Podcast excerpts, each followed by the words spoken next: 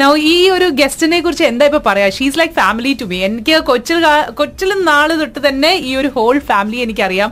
പക്ഷെ നമ്മൾ മലയാളികൾ എല്ലാവരും ഇവരുടെ ഒരു മ്യൂസിക് കുടുംബത്തിനെയാണ് കൂടുതലും അറിയുന്നതും. അവർക്കൊക്കെ ആ ഓരോ പേരുകൾ ഇപ്പൊ M G Radhakrishnan M G Sreekumar Omanakutty teacher അതിനോടൊപ്പം തന്നെ. അപ്പോൾ നമുക്ക് എം ജി രാധാകൃഷ്ണന്റെ പത്നിയായ ശ്രീമതി പത്മജ രാധാകൃഷ്ണനാണ് ഇന്ന് നമ്മളോടൊപ്പം ഉള്ളത്. ചേച്ചി അപ്പോ വെൽക്കം ടു ദ സ്റ്റുഡിയോ സന്തോഷം. ചേച്ചിക്ക് എന്തായാലും റേഡിയോ എന്ന് പറയുന്നത് എന്താണേലും ഒരു ഒരു പുതുമയുള്ള സംഭവം അതിന്റെ നമ്മുടെ സെക്കൻഡ് ഹോം തന്നെയാണ്. അതെ.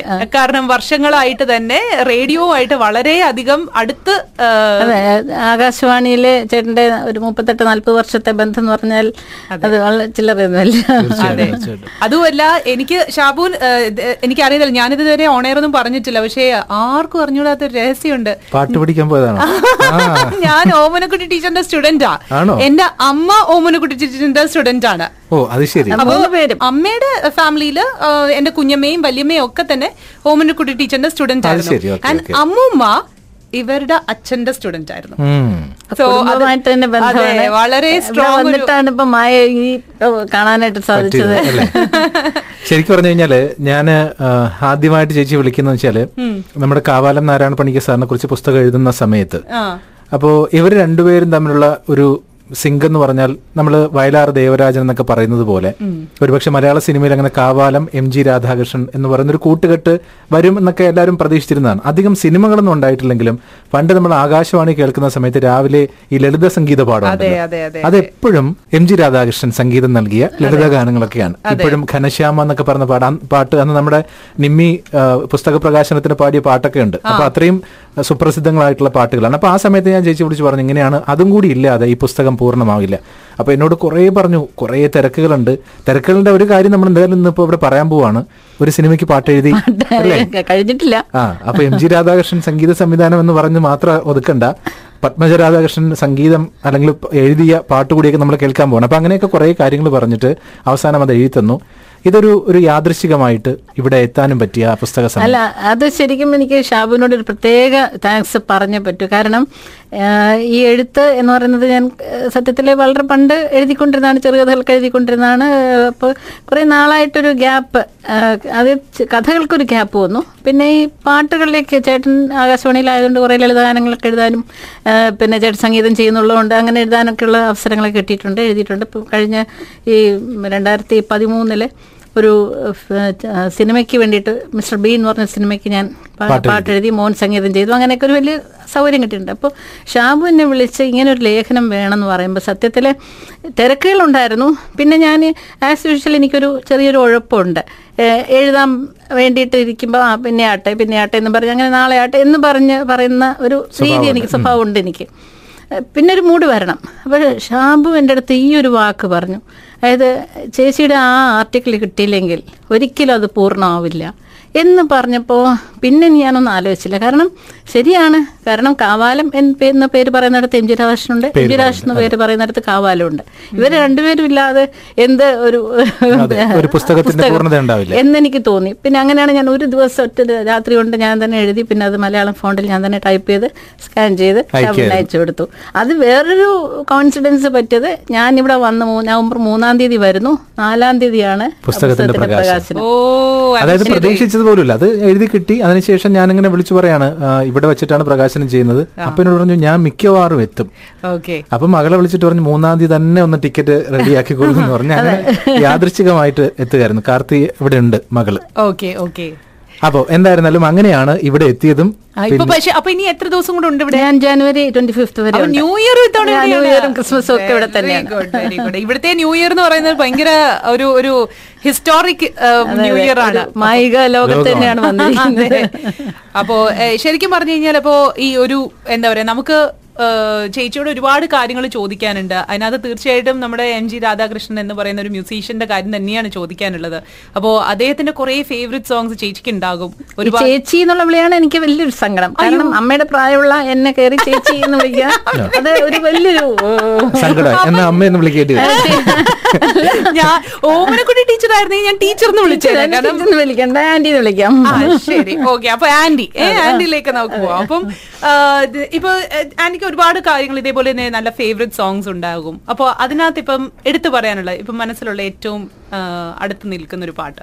പെട്ടെന്ന് ചോദിക്കുമ്പോൾ ഓർമ്മ വരുന്ന ഒരു പാട്ട് ഓ മൃദുലേ എന്നുള്ള പാട്ട് തന്നെ അതിൽ തന്നെ രണ്ട് വേർഷൻ ഉണ്ട്. അതിനകത്തെ ഏറ്റവും പാത്തോസ് വേർഷൻ എനിക്കത് ആ പാട്ട് കേൾക്കുമ്പോൾ എപ്പോഴും നമ്മുടെ മനസ്സിന്റെ ആ ഒരു വേർപാടും ഒക്കെ കൊണ്ടായിരിക്കും. അതിപ്പോൾ കൂടുതൽ കൂടുതൽ നമ്മളെ വല്ലാണ്ട് ഇങ്ങനെ ഹോണ്ട് ചെയ്യുന്ന ഒരു പാട്ടാണ്. ഓക്കെ ആ നമുക്ക് പ്ലേ ചെയ്യാലോ. തീർച്ചയായിട്ടും പ്ലേ ചെയ്യാം. അതിൽ പാത്തോസ് വേർഷൻ തന്നെ വേണം. നിന്നിഴലായി അലയും പ്രിയനെ മറന്നു മൃദുലേ. യാമിനിതൻ എന്നുള്ള വരി വരുന്നുണ്ട്. സത്യനന്ദിക്കാടാണ് രണ്ടും എഴുതിയിരിക്കുന്നത്. ആ. ഓക്കെ ഇതിപ്പോ എന്റെ കയ്യിലിരിക്കുന്നത് നമ്മൾ നമ്മൾ സ്ഥിരമായിട്ട് പ്ലേ ചെയ്യുന്ന ഒരു ഇതാണ് പക്ഷെ എനിക്കിപ്പോ ഇനി അത് കേട്ടാൽ മാത്രമേ അല്ലല്ലോ? അല്ലല്ല അത് റീമിക്സ് മറ്റ് എന്താ ഹോട്ടൽ കാലിഫോർണിയോ ഏതൊരു സിനിമയിൽ വന്നിട്ടുണ്ടായിരുന്നല്ലോ. അതല്ല ഞാൻ പ്ലേ ചെയ്യുന്നത്. ഒറിജിനൽ തന്നെയാണ് ഞാൻ പ്ലേ ചെയ്യുന്നത്. ഞാൻ അതിനു മുമ്പ് ഒരു കാര്യം കൂടി ചോദിച്ചോട്ടെ. ഈ എങ്ങനെയായിരുന്നു അദ്ദേഹത്തിന്റെ ഒരു ഒരു സംഗീത സംവിധാനത്തിന്റെ രീതി. നമ്മൾ പല ആൾക്കാരുടെയൊക്കെ കേട്ടിട്ടുണ്ട്. ഇദ്ദേഹത്തിന്റെ എങ്ങനെയായിരുന്നു? അടുത്ത് ഇങ്ങനെ എപ്പോഴും കയറാനുള്ള സ്വാതന്ത്ര്യമൊക്കെ ഉണ്ടായിരുന്നു? അതുകൊണ്ട് പിന്നെ. അല്ല ചേട്ടന്റെ കയ്യിൽ ചേട്ടൻ ഈ പാട്ടും കൊണ്ട് കുറെ നേരം ഇരിക്കുന്നൊന്നും കണ്ടിട്ടില്ല. അത് കയ്യിൽ ചിലപ്പോൾ എഴുതി കിട്ടുകയാണെങ്കിൽ ആ പേപ്പർ കയ്യിൽ വെക്കും ഒന്നിങ്ങനെ മൂളുന്ന കാണാം. ഉടനെ ഒരു പാട്ടായിട്ട് മാറും. ചില അവസരങ്ങളിൽ മാത്രമേ ഉള്ളൂ. കുറച്ചു നേരം ഇരുന്ന് അവർ എഴുതുന്ന ആളും ലിറിക്സിസ്റ്റും ചേട്ടനും കൂടെ ഒന്നിച്ചിരുന്നൊക്കെ ചെയ്യുകയാണെങ്കിൽ പ്രത്യേകിച്ച് പടത്തിന് വേണ്ടി സിനിമയ്ക്ക് വേണ്ടി ചെയ്യുമ്പോൾ അതിന്റെ സിറ്റുവേഷൻ അനുസരിച്ച് വേണമല്ലോ. അപ്പൊ അത് രണ്ടുപേരും കൂടെ ഇരുന്ന് ഡിസ്കസ് ചെയ്ത് ചെയ്യുന്ന അങ്ങനെ മണിച്ചിത്രത്താഴൊക്കെ ചെയ്യുമ്പോൾ ഞാൻ കൂടെ ഇരുന്ന് എനിക്ക് കാണാനുള്ള ഒരു അവസരം കിട്ടിയിട്ടുണ്ട്. ലളിതഗാനങ്ങൾക്ക് ഒരിക്കലും അങ്ങനെ ഒരു ലിമിറ്റേഷൻ ഇല്ല. കാരണം അത് എഴുതി കിട്ടുക ചേട്ടൻ ആ ഒരു ഇപ്പോൾ വന്നൊക്കെ ഈ പിന്നെ ഓഡിയൻസ് ഇൻവൈറ്റഡ് ഓഡിയൻസ് പ്രോഗ്രാം ഉണ്ട്. ഓണത്തിനും അങ്ങനെ മറ്റു വിശേഷങ്ങൾക്കൊക്കെ. അപ്പം ചേട്ടൻ എന്തെന്ന് വെച്ചാൽ പ്രധാനപ്പെട്ട O N V sir Kavalam അല്ലെങ്കിൽ രമേശ് നായർ അങ്ങനെയുള്ളവരുടെ അടുത്തൊക്കെ പോയിട്ട് അവരെ കൊണ്ട് എഴുതി മേടിക്കും. ഒ സാറിന്റെ വീട്ടിൽ പോയി എഴുതി മേടിച്ചിരിക്കും. അങ്ങനെ വന്ന പാട്ടാണ് അതൊക്കെ ഓടക്കുഴലേ ഓടക്കുഴലേ ഓമന താമരക്കണ്ണന്റെ ചുംബന പൂമധു നുകർന്ന വെള്ളി എന്നൊക്കെ. അത് ഓനിസ് ചേട്ടനപ്പോഴും പറയും ആ പാട്ട് വി സാറിനെ എഴുതാൻ പറ്റുള്ളൂ. രാഗിണി നീ അനുരാഗിണി നീ രാധയോ മറ്റൊരു രുക്മിണിയോ എന്ന് ചോദിക്കുന്ന ഒരു ഒരു ഭാവം ഉണ്ടല്ലോ. അത് ആ പാട്ടിലൊക്കെ അത് എത്ര വർഷം മുമ്പ് എഴുതിയ പാട്ടാണെന്നറിയോ? ചെയ്ത പാട്ടാണ്. എനിക്കൊന്ന് ഞങ്ങളുടെ കല്യാണത്തിനൊക്കെ മുൻപ് തന്നെ എഴുതി അല്ല അതിനുശേഷം ഈ ലളിത സംഗീതം എന്ന് പറഞ്ഞൊരു കോൺസെപ്റ്റ് തന്നെ ഇല്ലാന്ന് തോന്നുന്നു. അന്ന് ഇല്ലില്ല. അങ്ങനെ ഒരു കോൺസെപ്റ്റ് ഇല്ല. ഇപ്പൊ ആകാശവാണിയിൽ ലളിത സംഗീതം ഉണ്ടോ എന്ന് തന്നെ അറിയില്ല, അതെ. അറിയുന്നില്ല നമ്മളിപ്പോ. അതിപ്പോ പണ്ട് നമ്മൾ സ്കൂളിലൊക്കെ പോകാൻ വേണ്ടിട്ട് ധൃതിപ്പെട്ട് നിൽക്കുമ്പോഴാണ് റേഡിയോ റേഡിയോയിൽ. രാവിലെ ഒരു ഏഴ് മുക്കാലിന് ഞാനൊക്കെ കോളേജിൽ പോകുമ്പോൾ നമ്മൾ എഴുതി എടുത്തിട്ട് പഠിച്ചിട്ടൊക്കെ ശരിക്കും ഈ ഗുരുമുഖത്തുനിന്ന് പഠിക്കുന്നത് പോലെ തന്നെയാണ് നമുക്ക് നേരിട്ട് റേഡിയോയിൽ നിന്ന് കേട്ട് പഠിക്കും അത് അത്ര വിശദമായിട്ട് നാലാഴ്ച കൊണ്ട് മൂന്നാഴ്ച കൊണ്ട് പഠിപ്പിക്കും.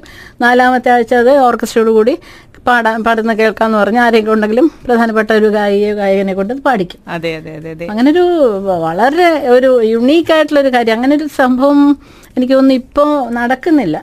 അത് ആ ഒരു കാര്യത്തിൽ ഞാൻ ഉറപ്പായിട്ട് പറയുന്നു. ലളിതഗാനങ്ങളുടെ ഒരു ചക്രവർത്തി എന്ന് പറയാവുന്നത് തീർച്ചയായിട്ടും. രാധാകൃഷ്ണൻ തന്നെയാണ്. അതിന് മുൻപും ഉണ്ടായിട്ടില്ല അതിന് ശേഷം ഉണ്ടായിട്ടില്ല. അത് ഇന്നും അതെയല്ലോ. നമ്മൾ ലളിതഗാനം എന്ന് പറഞ്ഞു കഴിഞ്ഞാൽ നമുക്ക് ഇന്നും പഴയ പാട്ടുകൾ പാട്ടുകളെ മാത്രമേ ഉള്ളൂ. ഇപ്പൊ കൂടുതൽ ഈ അതിന് ഒരു- ഒരു ഇടക്കാലത്ത് ഈ ലളിത സംഗീതം എന്ന് എന്ന് പറയുന്നത് മാറിയിട്ട് കുറച്ച് സെമി ക്ലാസിക്കൽ പാട്ടുകൾ ഇടാൻ തുടങ്ങി. അത് അങ്ങനെ ഒരു അനുഭവം എനിക്ക് ഓർമ്മയുണ്ട്. സെമി സെമി ക്ലാസിക്കൽ അതായത് അതിനകത്ത് രാഗം രാഗമാലിക ടൈപ്പ് അല്ലെങ്കിൽ രാഗം വിസ്തരിക്കുക. ആദ്യം ഒരു ആലാപനം ഹമ്മിങ് ഒക്കെ കൊടുത്തിട്ട് അങ്ങനെ ആ, പാട്ട് അതിന് സമ്മാനം കൊടുക്കുക. യൂണിവേഴ്സിറ്റി യൂത്ത് ഫെസ്റ്റിവലിന്റെ ഒരു പ്രത്യേക ഒരു ട്രെൻഡ് വന്നാണ്. ഓക്കെ. അപ്പൊ അതിന് സമ്മാനം കിട്ടുള്ളൂ എന്നുള്ളൊരു ഘട്ടമായപ്പോഴത്തേക്കും അതിന് വേണ്ടി പാട്ടുകൾ എഴുതി ഉണ്ടാക്കാനും ഒക്കെ തുടങ്ങി ചില ആൽബം സോങ്സും ഒക്കെ. അപ്പോൾ ഒരു ദിവസം ഒരു കുട്ടി വന്ന് ചേട്ടനോട് പറഞ്ഞു ഈ ഓടക്കുഴൽ വിളി എന്നുള്ള പാട്ടിന് ഒരു ഹമ്മിങ് ഇട്ട് തരാമോ? ചേട്ടൻ പറഞ്ഞു ഒരു ഹമ്മിങ് വേണമായിരുന്നെങ്കിൽ ഞാൻ അത് അന്നേ പണ്ടേ ഇട്ടന്നെ നീ വേണമെങ്കിൽ ഹമ്മിങ് ഇട്ടങ്ങ് പാടിക്കൂ. എന്ന് പറഞ്ഞു. കാരണം ചേട്ടന് ദേഷ്യമുള്ളൊരു കാര്യമാണ്. ആവശ്യമില്ലാത്ത സ്ഥലങ്ങളിൽ ഈ ഹമ്മിങ്ങും അതെ. ഒക്കെ കൊടുക്കുക എന്ന് പറയുന്നത്. ഒരു മത്സരത്തിന് മുമ്പ് അത് വേണമല്ലോ. മത്സരത്തിന് മുമ്പ് വേണം. അതിന് വേണ്ടിട്ട് വന്ന് ചോദിക്കുക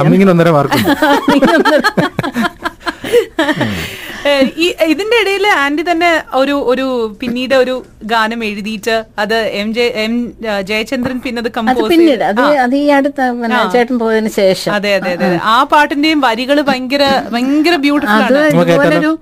ഒരു ഒരു അത് സംഭവിച്ച് ഞാൻ എഴുതി ഇപ്പോഴും ഞാൻ അവകാശപ്പെടുന്നില്ല. ശരിക്കും സംഭവിച്ചു പോയ ഒരു പാട്ടാണത്. കാരണം നമുക്ക് ഈ ഒരാളിൻ നമുക്ക് വേണ്ടപ്പെട്ട ഒരാൾ നമ്മളിൽ നിന്ന് വിട്ടു പോകുമ്പോൾ ഉണ്ടാകുന്ന ഒരു ദുഃഖം എന്ന് പറയുന്നത് ഇതൊന്നും പറഞ്ഞ് അറിയിക്കുകയോ ഒന്നും ചെയ്യേണ്ട കാര്യങ്ങൾ അത് അനുഭവിച്ചിട്ടുള്ളവർക്ക് അറിയാവുന്ന ഒരു അവസ്ഥയാണ്. അപ്പോൾ അങ്ങനെയുള്ള ഇപ്പം ഞാൻ ഇപ്പോൾ കൂടുതൽ എൻഗേജ് ആവുന്നതും ആക്റ്റീവ് ആകുന്നതിന്റെ മെയിൻ കാരണം എന്റെ മനസ്സിലെ ആ ദുഃഖങ്ങൾ മുഴുവനും മറച്ചു വെക്കാനോ വേണ്ടിയിട്ട് മാത്രമാണ്. കാരണം ഞാൻ സന്തോഷവതിയാണ്. എന്ന് ഞാൻ തന്നെ എന്നെ സ്വയം മനസ്സിലാക്കി കൊടുക്കുകയാണ്. അല്ലെങ്കിൽ എനിക്ക് ജീവിക്കാൻ പറ്റില്ല. കാരണം എന്തായാലും നമുക്ക് വേണ്ടപ്പെട്ട ആൾ മരിക്കുമ്പോൾ കൂടെ മരിക്കാൻ പറ്റില്ല. ജീവിച്ചേ പറ്റൂ. നമ്മുടെ മക്കളുണ്ട് കുട്ടികളുണ്ട് അവരുടെ കൊച്ചുമക്കളുണ്ട്. അപ്പോൾ അവർക്കൊക്കെ വേണ്ടിയിട്ട് നമ്മൾ സന്തോഷമായിട്ട് അത് അവരെ നമ്മൾ ദുഃഖിപ്പിച്ച് ദുഃഖിച്ച് കാണിക്കുക പറഞ്ഞാൽ കരഞ്ഞ് കാണിക്കുക പറഞ്ഞാൽ അവർക്ക് അതിനേക്കാളും വേദനയായിരിക്കും. പക്ഷെ ചില അവസരങ്ങളിൽ രാത്രി ചില സമയങ്ങളിലൊക്കെ നമുക്ക് വല്ലാത്തൊരു ഒരു ഡിപ്രഷനോ ഒരു ഫ്രസ്ട്രേഷനോ ഒക്കെ തോന്നുന്ന ചില സന്ദർഭങ്ങളുണ്ട്. ഒരു രാത്രിയിൽ ഇതുപോലെ ഒരു ഞാൻ എന്നെന്നും എന്നും എന്റെ അടുത്ത് കിടക്കുന്ന അടുത്ത് ഒരു ഡയറി ഒരു പെന്നെ എടുത്ത് വെച്ചേക്കും. കാരണം വേറെ ഒന്നുമല്ല മനസ്സിൽ നമുക്ക് ചില വിചാരങ്ങളും ചിന്തകളൊക്കെ വരുന്നത് ഈ രാത്രി സമയങ്ങളിലാണ് അപ്പോൾ ആ വരുന്നത് രാവിലെ ആകുമ്പോൾ മറന്നു പോകും അപ്പൊ രാവിലെ വരുന്ന രാത്രി മനസ്സിൽ വരുന്ന കാര്യങ്ങൾ പോയിന്റ്സ് വെറുതെ കുറിച്ചിടുക എന്ന് പറയുന്നത്. കാരണം അത് പിറ്റേ ദിവസം നമുക്ക് അങ്ങനെ ഒരു വാക്ക് പോലും നമുക്ക് ഓർമ്മ വരില്ല. അങ്ങനെ കുറിച്ചിടുന്ന ഒരു സ്വഭാവമുണ്ട്. അപ്പൊ അങ്ങനെ ഒരു ഇരിക്കുന്ന അവസരത്തിൽ എന്റെ മനസ്സിലിങ്ങനെ എന്തോ ബേസ്റ്റ് ചെയ്യാൻ ചെയ്യുന്ന ഒരു അവസ്ഥ വന്നു. അപ്പൊ ഞാൻ ഉടനെ ഈ ഡയറി എടുത്തിട്ട് കുറേ എന്തൊക്കെയോ തോന്നിയ വരികളെല്ലാം കൂടെ അങ്ങ് കുറിച്ചു വെച്ചു. ശരിക്കും ഒരു തലയിലെഴുത്ത് പോലെ പിറ്റേ ദിവസം ഞാൻ നോക്കിയപ്പോൾ എനിക്ക് തന്നെ എന്റെ അക്ഷരം മനസ്സിലാവുന്നില്ല. അത് ഇരുട്ടത്താണ് ലൈറ്റൊന്നും ഇട്ടിട്ടില്ല. അങ്ങനെ എഴുതി വയ്ക്കുകയാണ്. രാവിലെ നോക്കുമ്പം ഞാനിങ്ങനെ തപ്പി പിടിച്ചെടുത്ത് വായിച്ച് ഇപ്പൊ ഒരു ഒരു പാട്ടിന്റെ താളത്തിൽ തന്നെ വന്നിട്ടുള്ള കുറച്ച് അങ്ങോട്ടും ഇങ്ങോട്ടൊക്കെ മാറ്റേണ്ടി വന്നു. എനിക്ക് വൃത്തവും അലങ്കാരവും എനിക്കറിയില്ല. അറിഞ്ഞുകൊണ്ടല്ല ഞാൻ പാട്ട് എഴുതിയിട്ടുള്ളത്. പക്ഷെ ഒരു മീറ്റർ ഉണ്ട് ഒരു താള വെച്ച് എഴുതാനുള്ള നമുക്ക് മനസ്സിലൊരു താളമില്ലേ? അങ്ങനെ എഴുതിയ ഒരു വരികളായിരുന്നു. എനിക്ക് തന്നെ ഇപ്പോഴും വിശ്വസിക്കാൻ പറ്റുന്നില്ല ഞാൻ ഈ രാത്രി സമയത്ത് എഴുതിയ വരികളാണെന്ന്. നിന്നെ ഞാൻ കാണുന്നു താരാപഥങ്ങളിൽ. നിൻ പദം കേൾക്കുന്നു പൂമുഖവാതിലിൽ. നിൻ ഗന്ധമറിയുന്നു വിരിയുന്ന പൂക്കളിൽ. നിൻ സ്പർശമറിയുന്നു കാറ്റിൻ തലോടലിൽ. ഏ ഇതാണ് ആദ്യത്തെ നാല് വരി. അത് കഴിഞ്ഞ് പിന്നെ വന്ന വരികൾ മുഴുവനും എനിക്കറിയില്ല. അങ്ങനെ ഒരു ഒന്ന് സംഭവിച്ചു പോയൊരു ബ്യൂട്ടിഫുൾ അപ്പൊ എന്തായാലും ഇതേ ഇപ്പൊ എന്തായാലും ആന്റി പറഞ്ഞ പോലെ തന്നെ അടുത്തതായിട്ട് നമ്മൾ ഓം മൃദുല എന്നുള്ള പാട്ട് നമുക്ക് കേൾക്കാം. അപ്പം കുറെ ഒരുപാട് പേർക്ക് ഈ പാട്ട് എന്ന് പറഞ്ഞു കഴിഞ്ഞാലോ നമുക്ക് എന്നും ആൾക്കാർ ചോദിക്കുന്ന പാട്ടാണ്. അതെ. ഇതിന് ഇതിനൊരു ഡോക്ടറുടെ മരണമായിട്ടൊരു. ബന്ധമുള്ളൊരു പാട്ടാണ്. അത് അതൊരു വല്ലാത്തൊരു സ്റ്റോറിയാണ് അപ്പൊ എന്തുകൊണ്ടും നമ്മുടെ മനസ്സിനെ പറഞ്ഞല്ലേ അല്ലാതെ ഇങ്ങനെ ഹോണ്ട് ചെയ്യുന്നൊരു പാട്ടാണ്. ഓക്കെ അപ്പൊ ആ ഒരു പാട്ട് കേട്ടിട്ട് നമുക്ക് തിരിച്ചു വരാം. നിരവധി പേരുടെ മെസ്സേജസ് വന്നിട്ടുണ്ട്. ഞാൻ പറഞ്ഞില്ലേ ഓം മൃദുല എന്നുള്ള പാട്ട് പ്ലേ ചെയ്ത് കഴിഞ്ഞാൽ നമുക്ക് മെസ്സേജസ് വരാതിരിക്കില്ല. മാത്രമല്ല ഒന്ന് ആലോചിച്ച് അത് എഴുതിയ ആൾ സത്യനന്ദിക്കാടാണ്. നമ്മൾ പറയില്ല ഒരുപാടൊന്നും എഴുതണ്ട. ഒന്നോ രണ്ടോ എഴുതിയാൽ മതി. അത് എത്ര കാലം നിലനിൽക്കും എന്നുള്ളത്. ആ പാട്ട് അത്രയും മനോഹരമായ പാട്ട്. ഇപ്പൊ കേട്ട പാട്ട് ശരിക്കും മണിച്ചിത്രതാവ് മണിച്ചിത്രതാഴ് എന്ന് പറഞ്ഞൊരു സിനിമ നമുക്ക് എത്രത്തോളം ഹൃദയത്തോട് ചേർത്ത് വെക്കാൻ പറ്റുന്ന സിനിമയാണോ? അതോടൊപ്പം തന്നെ ആ പാട്ടുകൾ. ഈ ഒന്ന് ആലോചിക്കുക ഇരുപത് വർഷത്തിന് മുകളിലാണ് ഈ സിനിമ റിലീസ് ചെയ്തിട്ട്. ഇപ്പോഴും ഈ പാട്ടൊക്കെ നമുക്ക് ഭയങ്കര ഫ്രഷ് ആണ്. ഈ പാട്ട് പിന്നെ മണിച്ചിത്രത്താഴിനെ കുറിച്ച് പറയുമ്പോൾ എനിക്ക് ആ പഴയ ഒരു കഥ പറയാതിരിക്കാനേ പറ്റില്ല. കാരണം ചേട്ടനും ബിച്ചു തിരുമ ബിച്ചു ചേട്ടനും കൂടെ ഒന്നിച്ചിരുന്ന് വീട്ടിലിരുന്നാണ് ഇത് കമ്പോസ് ചെയ്യുന്നത്. ഒരു പക്ഷേ ഇത് ഇതിന് കുറച്ച് സമയം കൂടുതലെടുത്തു. ഏകദേശം ഒരു മാസത്തോളം. അതായത് ഫാസിൽ ഇതിന്റെ കഥ വീട്ടിൽ വന്ന് പറഞ്ഞു തന്നത് തന്നെ സിനിമ കാണുന്ന ഒരു ഫീലിംഗ് ആയിരുന്നു. ആദ്യം ചേട്ടൻ ഇതിന്റെ അഡ്വാൻസ് ഒക്കെ തിരിച്ചു കൊടുത്തു. തിരിച്ചു കൊടുത്തിട്ട് എന്നെ കൊണ്ട് പറ്റില്ല. കാരണം ഒരു ഡ്യുവൽ പേഴ്സണാലിറ്റിയുടെ ഒരു സ്റ്റോറി വന്നപ്പോഴത്തേക്ക് നമുക്കൊക്കെ തന്നെ വല്ലാത്തൊരു ഭീതി ഉള്ളിൽ ഇങ്ങനെ കയറി കാരണം അത്ര ഡീറ്റെയിൽ ആയിട്ടാണ് ഫാസിൽ കഥ വിവരിച്ച് പറയുന്നത്. അതെല്ലാം കഴിഞ്ഞ് പിന്നെ രണ്ടാം ഫാസിൽ വന്ന് പറഞ്ഞു ചേട്ടാ ഇത് ചേട്ടനാണ് ചെയ്യുന്നത്. വേറെ മാറ്റി ചെയ്യുന്ന ഒരു പ്രശ്നമേ ഇല്ല. എന്ന് ഫാസിൽ തി- ഉറപ്പിച്ചങ്ങ് പറഞ്ഞു. പിന്നെ അങ്ങനെ രണ്ടുപേരും കൂടി ഇരുന്നൊക്കെ ചെയ്യുന്ന സമയത്ത് ഈ പഴന്തമിഴ് പാട്ട് എഴുതിക്കൊണ്ടിരിക്കുന്നു. എഴുതി ആദ്യം എന്നെ വിളിച്ച് ഈ വരി മറന്ന പല്ലവി എന്ന് കേട്ടപ്പോഴാണ് പെട്ടെന്ന് ആ പല്ലവിയെ കുറിച്ച് ഞാൻ. ഉം, പിന്നെ എന്നെ വിളിച്ചു. എന്നെ വിളിച്ചിട്ട് ഒന്ന് കേട്ടു നോക്കി. എന്ന് പറഞ്ഞിട്ട് ഇത് ഈ വരി ആദ്യത്തെ പല്ലവി കേൾപ്പിച്ചു. പഴന്തമിഴ് പാട്ടിലെയും ശ്രുതിയിൽ പഴയൊരു തമ്പുരു തേങ്ങ. അപ്പൊ സരസസുന്ദരി മണി നീ അലസമായി ഉറങ്ങിയോ? വിരലിൽ നിന്നും വഴുതി വീണു? വിരസമായ ഒരു അതിതാളെന്നേ ഉണ്ടായിരുന്നുള്ളൂ. എനിക്കത് കേട്ടപ്പോൾ എനിക്കൊരു അത് പൂർണമല്ല എന്നൊരു പെട്ടെന്ന് മനസ്സിൽ തോന്നി. ഒരു ഇന്റ്യൂഷൻ പോലെ. ഞാൻ പറഞ്ഞു ഒരു രണ്ടുപേരെയും കൂടെ ഈ സരസസുന്ദരി മണി നീ അലസമായി ഉറങ്ങിയോ? ഉറങ്ങിയോ എന്ന് ചോദിക്കുന്ന പോലെ മയങ്ങിയോ എന്നും കൂടെ ചോദിക്കുന്ന ഒരു രണ്ടുപേരെയും കൂടെ ഉണ്ടെങ്കിൽ നന്നായിരിക്കില്ലേ വിശേട്ടാൻ ചോദിച്ചു. പക്ഷെ അവർ ആ നോക്കട്ടെ എന്ന് പറഞ്ഞു. അടുത്ത ദിവസം ഏയ് ഇങ്ങ് വന്നേ. ഇത് കേൾക്കെ എന്ന് പറഞ്ഞിട്ട് അങ്ങനെയാണ് കനവ് നെയ്തൊരാത്മരാഗം വിരു മിഴികളിൽ പൊലിഞ്ഞു പോകും എന്ന രണ്ടു വരി വന്നത് ആ. അതിനുശേഷമാണ് അപ്പോൾ നമ്മുടെ ചില സജഷൻസ് അവരത് അക്സെപ്റ്റ് ചെയ്തു.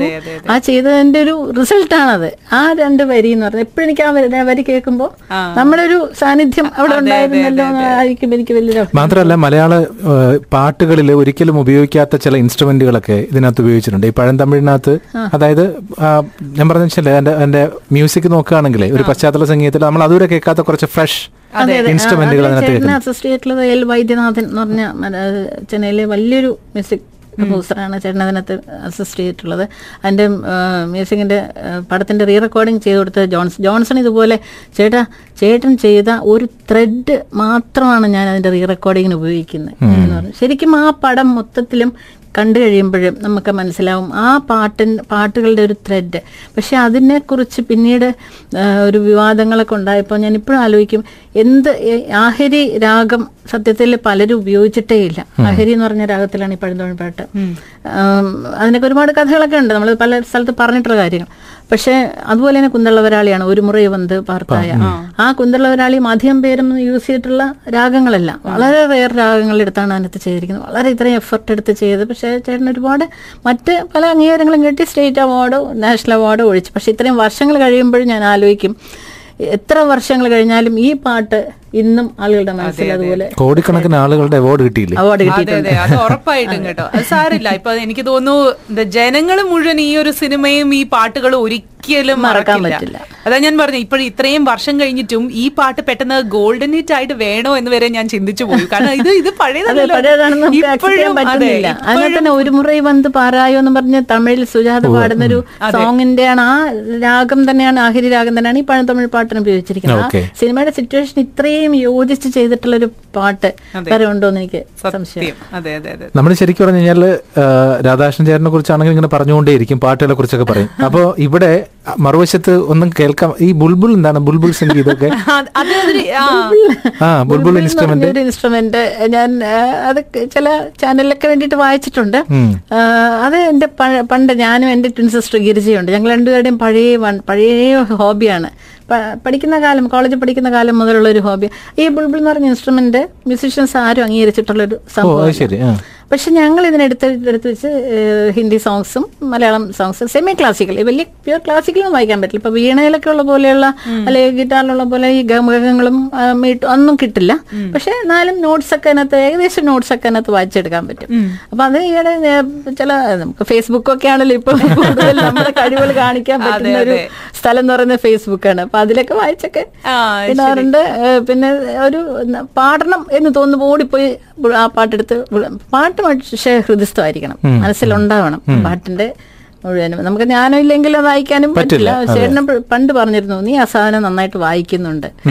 അതൊരിക്കലും ഇതിനകത്ത് അല്ല ചേട്ടനുള്ളപ്പോ ഉപയോഗിക്കാൻ പറ്റിയിട്ടില്ല. അത് അതെന്തോ എന്റെ ഞാനും അത്ര വലിയ ഇൻട്രസ്റ്റ് കാണിച്ചിട്ടില്ല. പക്ഷേ ചേട്ടന്റെ മരണത്തിന് ശേഷം പകരം എന്ന് പറഞ്ഞ സിനിമ ചേട്ടൻ മ്യൂസിക് ചെയ്തൊരു പടം.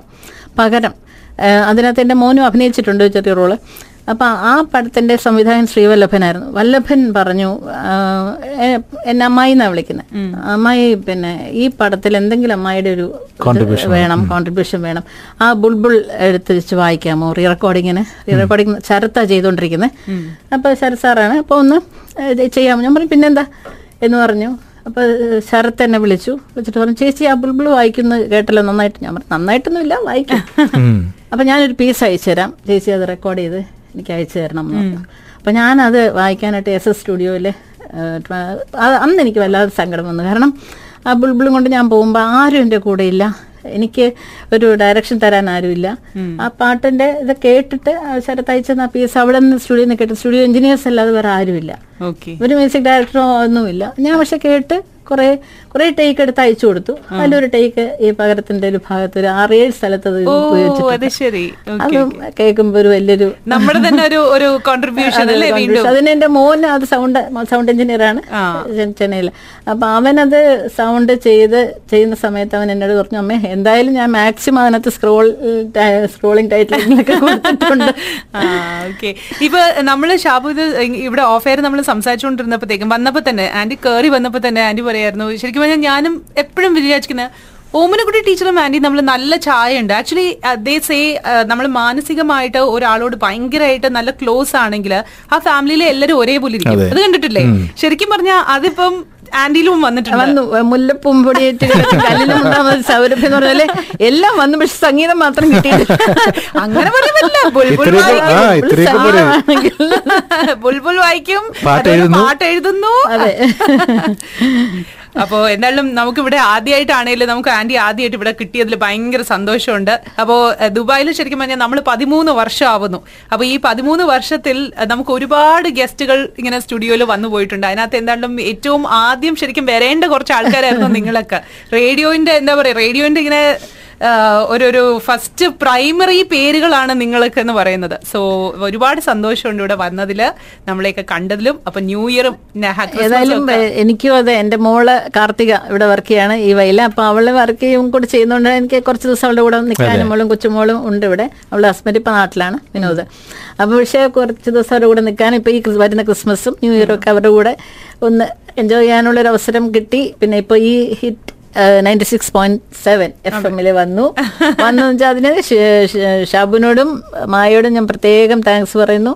എനിക്ക് വളരെ വളരെയധികം എന്താ പറയേണ്ടത് ഇത് കേട്ടോണ്ടിരിക്കുന്ന ശ്രോതാക്കളോടും എല്ലാവർക്കും ഒരു നല്ല ക്രിസ്മസ് നല്ല പുതുവത്സര. പുതുവത്സരം ആശംസകൾ.